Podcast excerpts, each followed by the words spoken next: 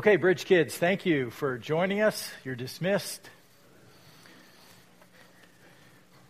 And the rest of us will be in Psalm 19. I invite you to turn in your Bibles to Psalm 19. The Voice. How many people have watched The Voice? An entire episode. You have, we have any weekly people? Um, it's an American reality TV show broadcast on NBC since April 2011. It's based on the, and you maybe didn't know this, based on the original TV show, The Voice of Holland. Um, the goal of the show is to find unsigned talent, you know, the voice, the, the latest and the greatest. Uh, contestants for The Voice qualify for the show through a series of competitive auditions. Then the contestants are paired with coaches who are already professional artists. The ultimate winner of The Voice receives $100,000 and a contract with a Universal Music Group, a recording contract. But did you know that The Voice is also um, an international concept with TV series around the world. For example, there is The Voice United Kingdom, just for United Kingdom. There is The Voice of Poland. There is The Voice of Holland, The Voice Australia, The Voice of the Philippines, The Voice of Argentina, The Voice of Indonesia, the voice of Russia, the voice of Ireland, the voice of Colombia, the voice of Spain, the voice of Hong Kong, and I don't know that I got them all, but there's also kids' versions and teen versions in various countries of the voice. So every year, the world is searching for the voice. But the good news for us, the greatest voice is found in Psalm 19. And that's why we want to look at it this morning. Psalm 119 was inspired by God and written down by David the shepherd, who became. We're going to begin by reading uh, the first part, the first portion of Psalm 19. I am reading from the 1984 version of the NIV. I'm a little behind the times. The heavens declare the glory of God, verse 1. The skies proclaim the work of his hands. Day after day they pour forth speech. Night after night they display knowledge. There is no speech or language where their voice is not heard. Their voice goes out into all the earth, the words to the ends of the world. In the heavens he has pitched a tent for the sun, which is like a bridegroom coming forth from his pavilion, like a champion rejoicing to run his course. It rises at one end of the heavens and makes its circuit to the other, nothing is hidden from its heat. So we could divide this psalm into uh, the first six verses is going to be about the works of God. The next uh, verses 7 through 11 will be about the Word of God. And then verses 12 through 14 about my response of God. And we see the message in verses 1 and 2. The heavens declare the glory of God. That's the message. The glory of God. And um, the psalmist says it's the heavens who send this message. It's the stars and the sun and the moon, and it's about God. And they talk, it declares His glory. It's how great God is. It's how magnificent God is. It's how marvelous He is. It's a reminder that He is the Creator. It's a reminder there's something behind this creation. He is bigger than his creation. He's all powerful because he's the one uh, who created. And guess what? He has quite an imagination and he is very creative. Verse 2 Day after day they pour forth speech. There's a message that goes out from the heavens, a message declaring something about God. It's nonverbal, inaudible, with information loaded with truth. And mankind has studied the universe and has learned a whole lot about the universe, but it's just a small smidgen of what the universe is all about. But we know something. Um, We've learned how to fly. We've learned how to send a man to the moon because we've studied creation. We studied the heavenlies. And God is sending messages through the created order that someone bigger than all of this is here. Not everybody is listening. The Apostle Paul understood this truth in Romans chapter 1, verse 20, and the Apostle wrote, For since the creation of the world, Genesis chapter 1, verse 1, since then, God's invisible qualities, things about Him, create that He can perform miracles, His eternal power, that He can create, that He can perform miracles, His divine nature, He's above it all, have been clearly seen. So the Apostle Paul says, God says through His Word that He has been sending out information about Himself through creation, have been clearly seen, being understood from what has been made, the creation. And now let's just make sure we include not only the heavens, but everything on earth and the animal kingdom, which is, includes us. Everything that's been made so that people are without an excuse. God says, I'm giving enough information that if anybody is serious about me and finding me, you can find me. There's atheism would be total. There is, and for the Apostle Paul, atheism would be totally illogical.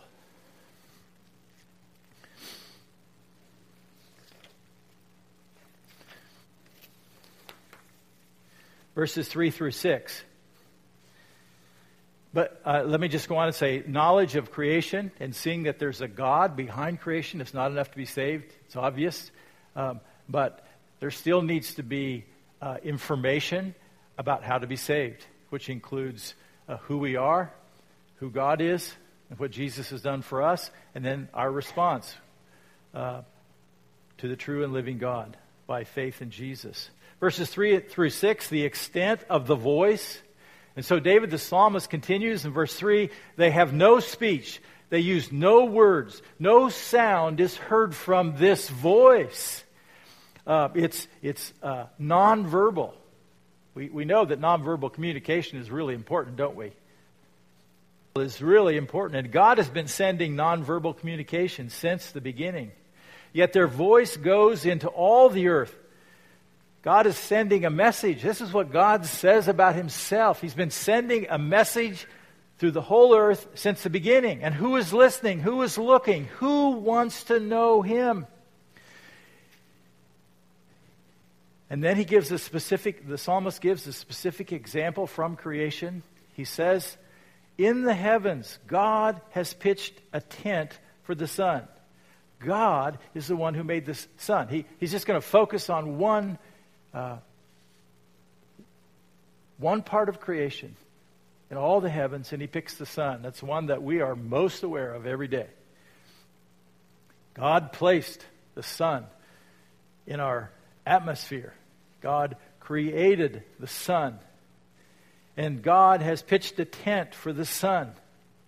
It is like a bridegroom. So here's a metaphor. You know, book of Psalms is po- poetic, it's poetry. Anyway, and then if you read poetry, poetry is really hard for me. And it, sometimes it's very hard to interpret. But here's a metaphor uh, it is like a bridegroom. Sometimes the sun is like a bridegroom coming out of its chamber. And the idea of a bridegroom, um, there's, there's a little bit of question here. Is this the bride after consummation of his marriage or before the consummation of his marriage? I don't think it makes any difference. Um, because he's, the, when the bridegroom comes out of his chamber on wedding day, he's all excited about the future and the hope that he has before him. And every day the sun is like that. There's this new start, this fresh start every day, like a champion rejoicing to run his course. And so he switches metaphors and he goes to a champion. Could be an athlete, could be a soldier, uh, someone highly trained, knows what they're going to do, and they step on their course to do it. That's what the sun does. Its circuit to the six. It rises at one. Nothing is deprived of its warmth. Uh, maybe you feel like it a little bit today, but we would all be dead if we didn't have the sun.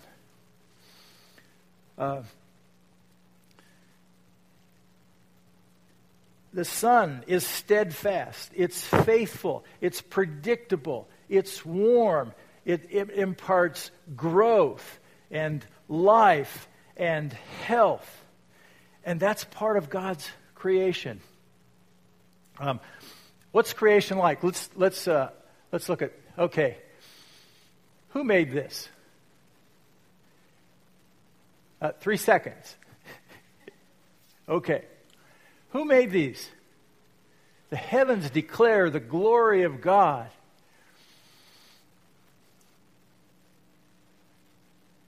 God made this. What's behind this? Just evolution? Just we, we crawled up out of the water in some primordial soup and then began to evolve, evolve?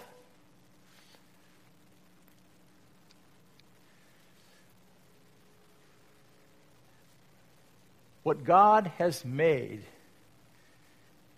sends a message. There is something bigger. There is a designer behind this world.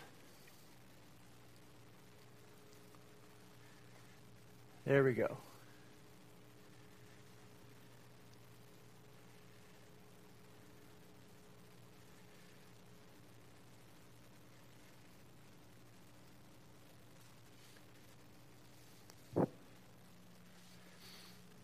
God is very creative.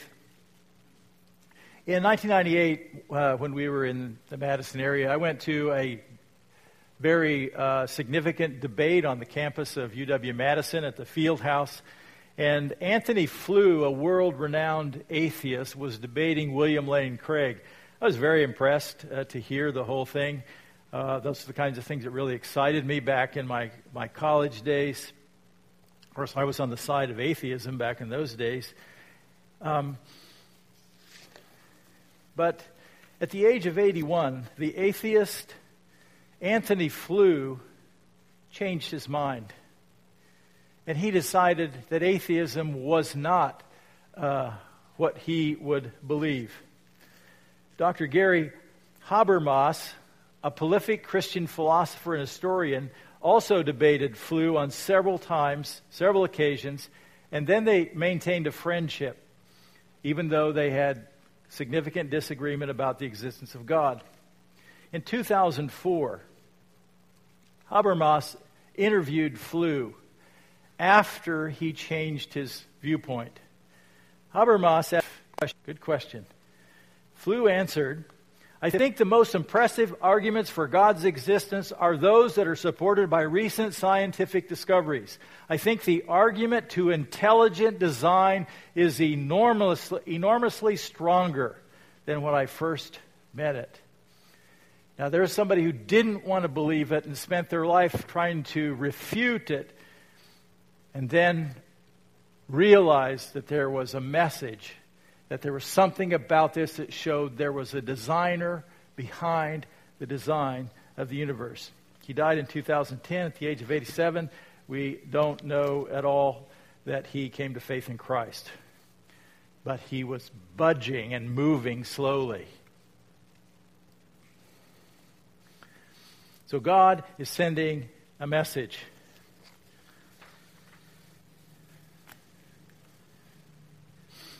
That's the silent voice of God. But what about the verb 7 through 11? The psalmist saying, Why law of the Lord is perfect, reviving the soul. The statutes of the Lord are trustworthy, making wise the simple. The precepts of the Lord are right, giving joy to the heart. The commands of the Lord are radiant, giving light to the eyes. The fear of the Lord is pure enduring forever. The ordinances of the Lord are sure and altogether righteous. They are more precious than gold, than much pure gold. They are sweeter than honey, than honey from the comb. By them your servant is warned. In keeping them, there is great reward. Let's have a look. the verbal voice of God, the written word of God. Description God's word is perfect. The law of the Lord is perfect. So the psalmist is going to use several different descriptors here that speak of God's word in the Old Testament. The law of the Lord is where he starts. The Torah, it means instruction. By application, uh, obviously, this, a thousand Testament had been written yet. However, by application, it is fair to apply it now for us, for all the Bible.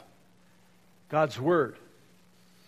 God's Word is perfect. There are no flaws, no mistakes, no errors, no faults. It's refreshing the soul. God's Word refreshes my soul. It revives my soul. That's a benefit.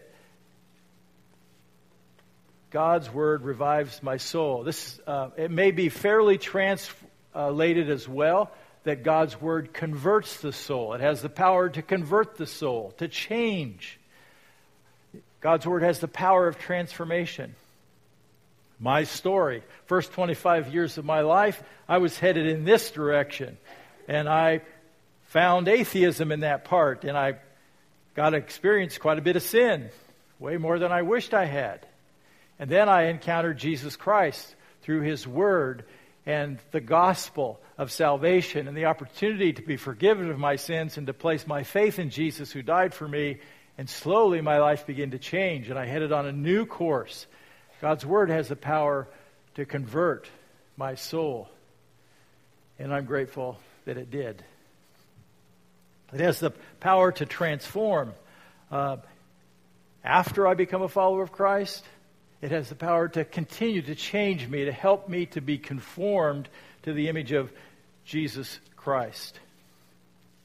Also in verse 7, description God's word is trust, trustworthy, the statutes of the Lord. Again, statutes refer to God's word. They are trustworthy, they are reliable. We can count on them. They are always true, always right trustworthy, and they make wise the simple, and that's my benefit.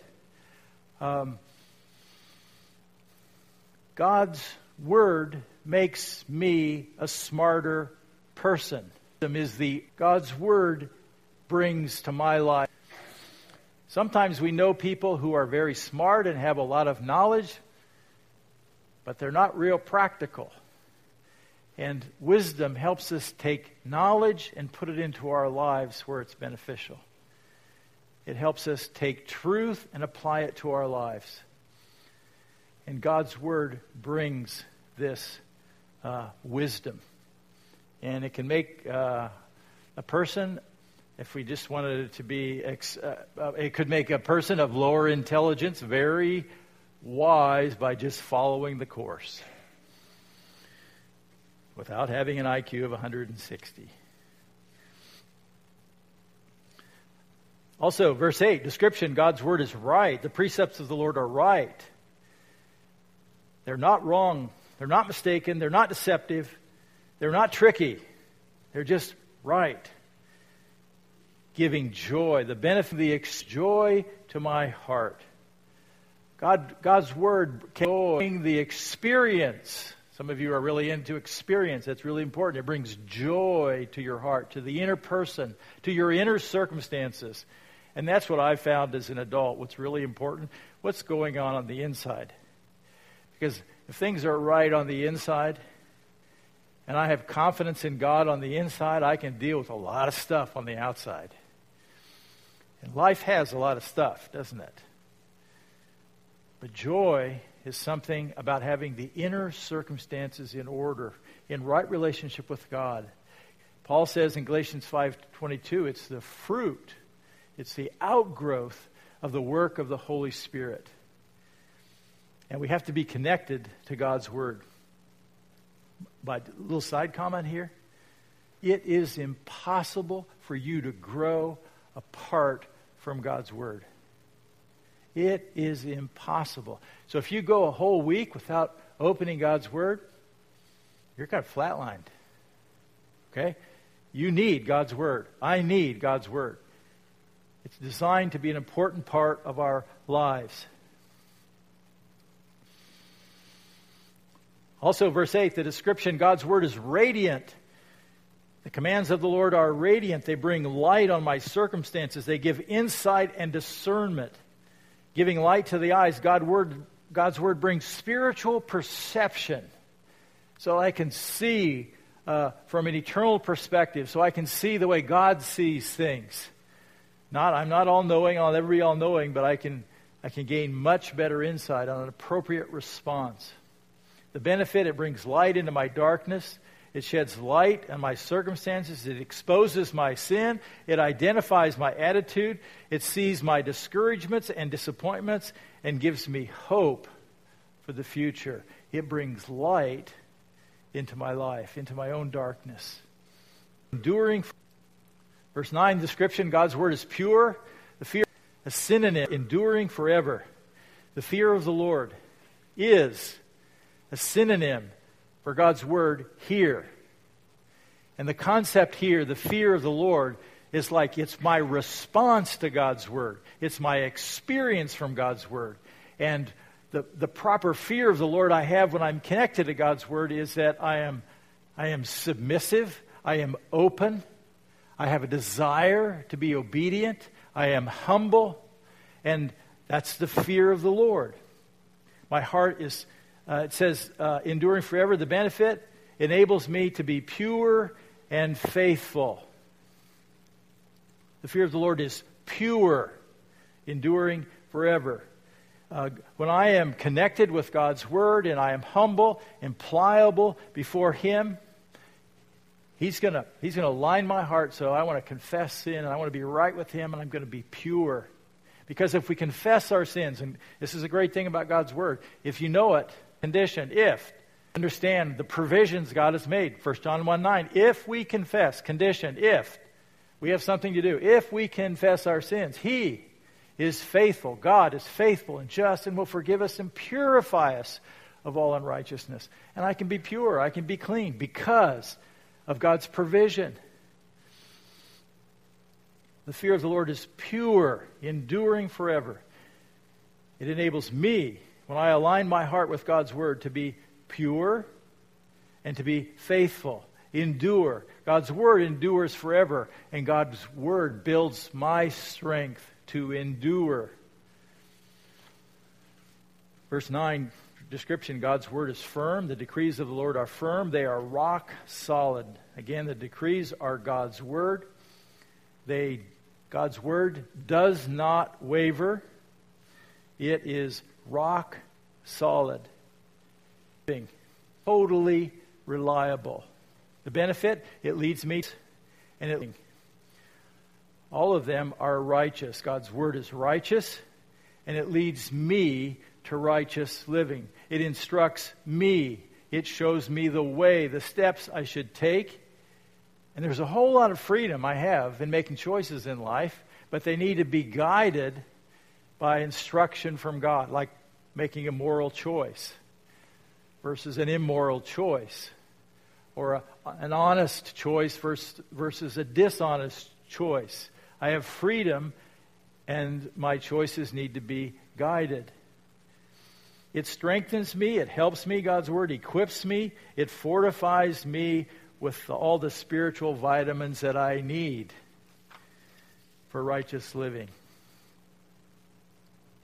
Not only does God's Word have incredible benefits, it also has incredible value. Verse, uh, verse 10 God's Word has you. The psalmist says it's more precious than have access to all kinds of material things, and we can see them and sometimes experience them. Um, Ten centuries before Christ, gold was the most valuable material thing on earth, especially would have been true in Israel where David wrote this. And David is saying God's word is more precious than that. God's word is more precious than anything on the earth. Anything. When I was writing this, I had to stop and think what do I think is important? What's materially important to me? And I have a, I'm, I'm a collector. I collect a lot of things. Uh, collecting, I mean, just things that came from my family. This was my granddad's. Do you want, do you want to throw that away? Nope. You know, this was my dad's. This was my father. I got everything I want apart from the family. Just little junk things and old tools. Do I want to part from them? No. I have one thing in my garage that's really important to me. Right now, it's got a cover over it. And, you know, it's important. It's not the most valuable thing I own, but it is right up there. I'd rather, you know, I'd rather have somebody break the windows in my house than put a scratch on what's under the cover. But God's Word is more important than anything that I would ever value materially. Let that sink in a minute. What is it that's important? And I'm guessing you have this book. How valuable is this book? It's a matter of life and death. It's a matter of growth. Almost goes on to say it's more desirable than honey. I think he would say chocolate today. God's Word, the commands of God, they are sweeter than honey, than honey from the honeycomb. Now, you know, honey may not be a very big deal to you. It's not a very big deal to me. But 10 centuries before the birth of Christ, this was the most significant, tasty delicacy known in Israel. And David is saying, God is saying, His word is more delicious, more valuable, more significant if you just understood what to compare it with. This is greater. Which, you know, raises the question what would we rather, would we rather eat or read God's Word? And Jesus has suggested one way we can help with that is to take time to fast. And he doesn't command us, he just assumes that we will. He says, when you fast, do this. It's more desirable than honey. It warns me of harm and poor choices. By them your servant is warned. It warns me about uh, a lot of important life issues. It warns me about sexual immorality and the danger and power of sexual sin. It warns me about lying and cheating and unfaithfulness. It warns me about f- the foolish use of money. It warns me about hell and the consequences of sin. It warns me. And then, verse 11, it leads me to a great reward in God's sight. In keeping them, the psalmist says, there is great reward. This, we, you know, I think a lot of us, I, I take this for granted. Believing in Jesus Christ, embracing God's word by faith, and I have been given the forgiveness of sins and eternal life. That is a great reward. And there's an inheritance laid up for me that I can't imagine how great it is. That one day I'm going to be in an eternal kingdom where there is uh, going to be no more crying, no more dying. There's going to be no more cancer. There's going to be no more disease. And that's an amazing reward because I don't deserve it. But believing in what God says about the Christian life right now, the choices I make today, there is great reward. Not necessarily here following Jesus uh, day by day, there is great reward. It demonstrates, Jesus said, if you love me, keep my commands. It demonstrates love for him day by day. And one day, if you're a believer in Jesus, you'll stand before the judgment seat of Christ and you'll know about great rewards or not. There are going to be some people who get into heaven and they're going to go, Oh, I made it. And then there are going to be some people who get into heaven and God is going to reward them. There's going to be rewards and it's going to be eternal and there's like no second chances.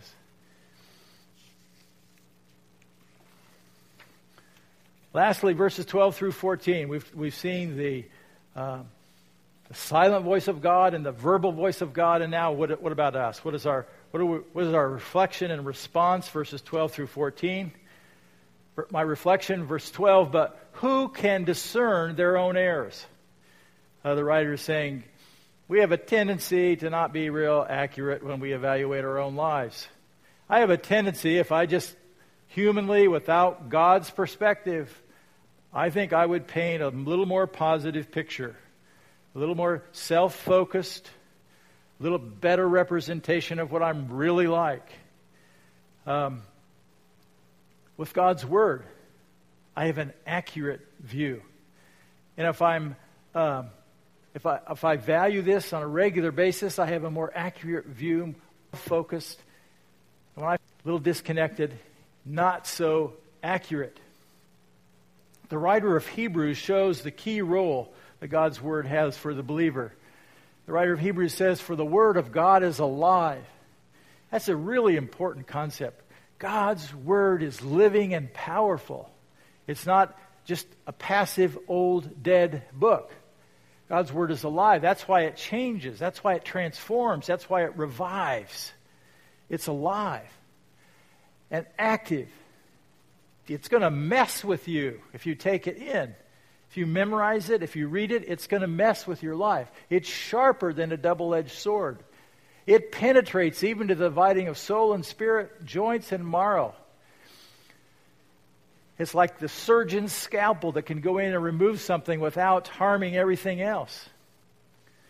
Um, and how do you separate the soul and the spirit? Nobody knows. But God does. And He can do it with His Word. And, it, and God feeling, judges the thoughts and attitudes of the heart. It shows me what I'm thinking, what I'm feeling, what my attitude is.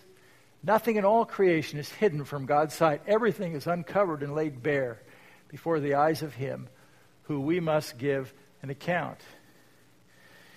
You know, every once in a while we just need to be reminded we will give an account. And it's not, it's not to be scary. If you're a believer, it's not going to be condemnation. But what will it be like facing Jesus? Will he be able to say, Well done, you good and faithful servant? I don't know.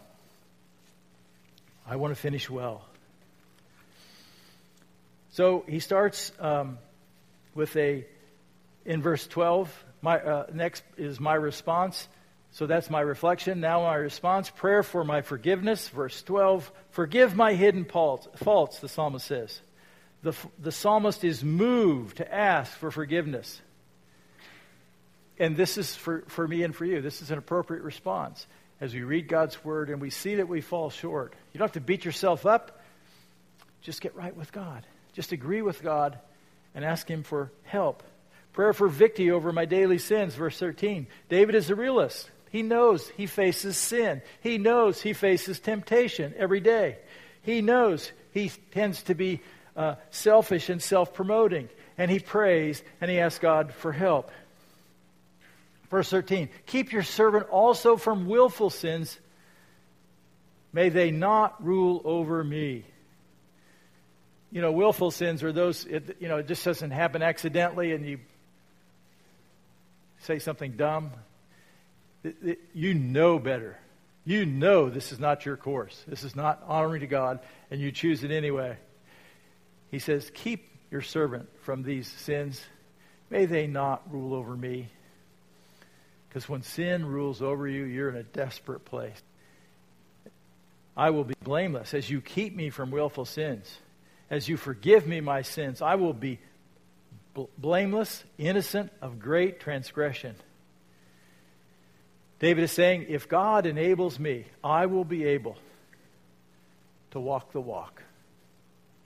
Because God enables me. I can't do it on my own strength. It's because God enables me. Now he closes uh, in verse 14 and he says, This is a great prayer. Prayer for my speech and, and thought life. May the words of my mouth, my speech, my voice, and this meditation of my heart, what's going on in the inside, my thoughts, my attitudes, may they be pleasing in your sight. David wants his speech and his heart attitudes to please God. He wants them to he wants his heart and speech to match each other. And then he addresses God, Lord, my rock and my redeemer. God is David's rock. God is one that he's all, he can always count on. He's always consistent. Um, God is always truthful. He's always just. He's always fair. He always keeps his promises. The Lord is David's rock. Would you say God is your rock? Can you count on him? And then David calls God his redeemer. He recognizes God is the one who's made provision for him. He doesn't deserve to have a relationship with him. He doesn't deserve to have eternal life. He doesn't deserve to be blessed. He doesn't deserve to have his sins forgiven. He knows God is the one who's taken care of it for him. And we have that rock, and we have that Redeemer, and we know today his name is Jesus. God's Word is more valuable than anything on earth. God's Word is more desirable than anything you can imagine in this life. What will you do about it? And I just want to keep encouraging you. 2017, fresh start. Let's do it. Let's, let's move God's Word up high on our priority list. And, you know, we have a reading plan in the program. We started it last week. The opportunity to look at the life of Jesus until Easter. That's all, that's all we're putting in the plan. It's until Easter. It's going to take, take you through the life of Jesus. And you can't go wrong if you're trying to figure out who Jesus is and what he's like, okay? And, and to desire what he wants for you. So, 2017, God's Word, a priority for us. Let's stand, let's pray pause before you, and we, uh, we thank you that you have given us the word and that we have it so freely in our country. Help us to raise the value of your word in our lives, not to take it for granted. It's so easy to. Help us to invest time and make time to learn, just day by day, even in small amounts. Thank you that your word nourishes our soul and feeds our heart, brings joy to the soul, and helps us in transformation as you work to help us to conform to the image of your Son. Thank you that you have communicated with us, that you've enabled us to have a relationship with you, that you uh, offer guidance and instruction for daily living, and the power to follow through. In Jesus' name, amen.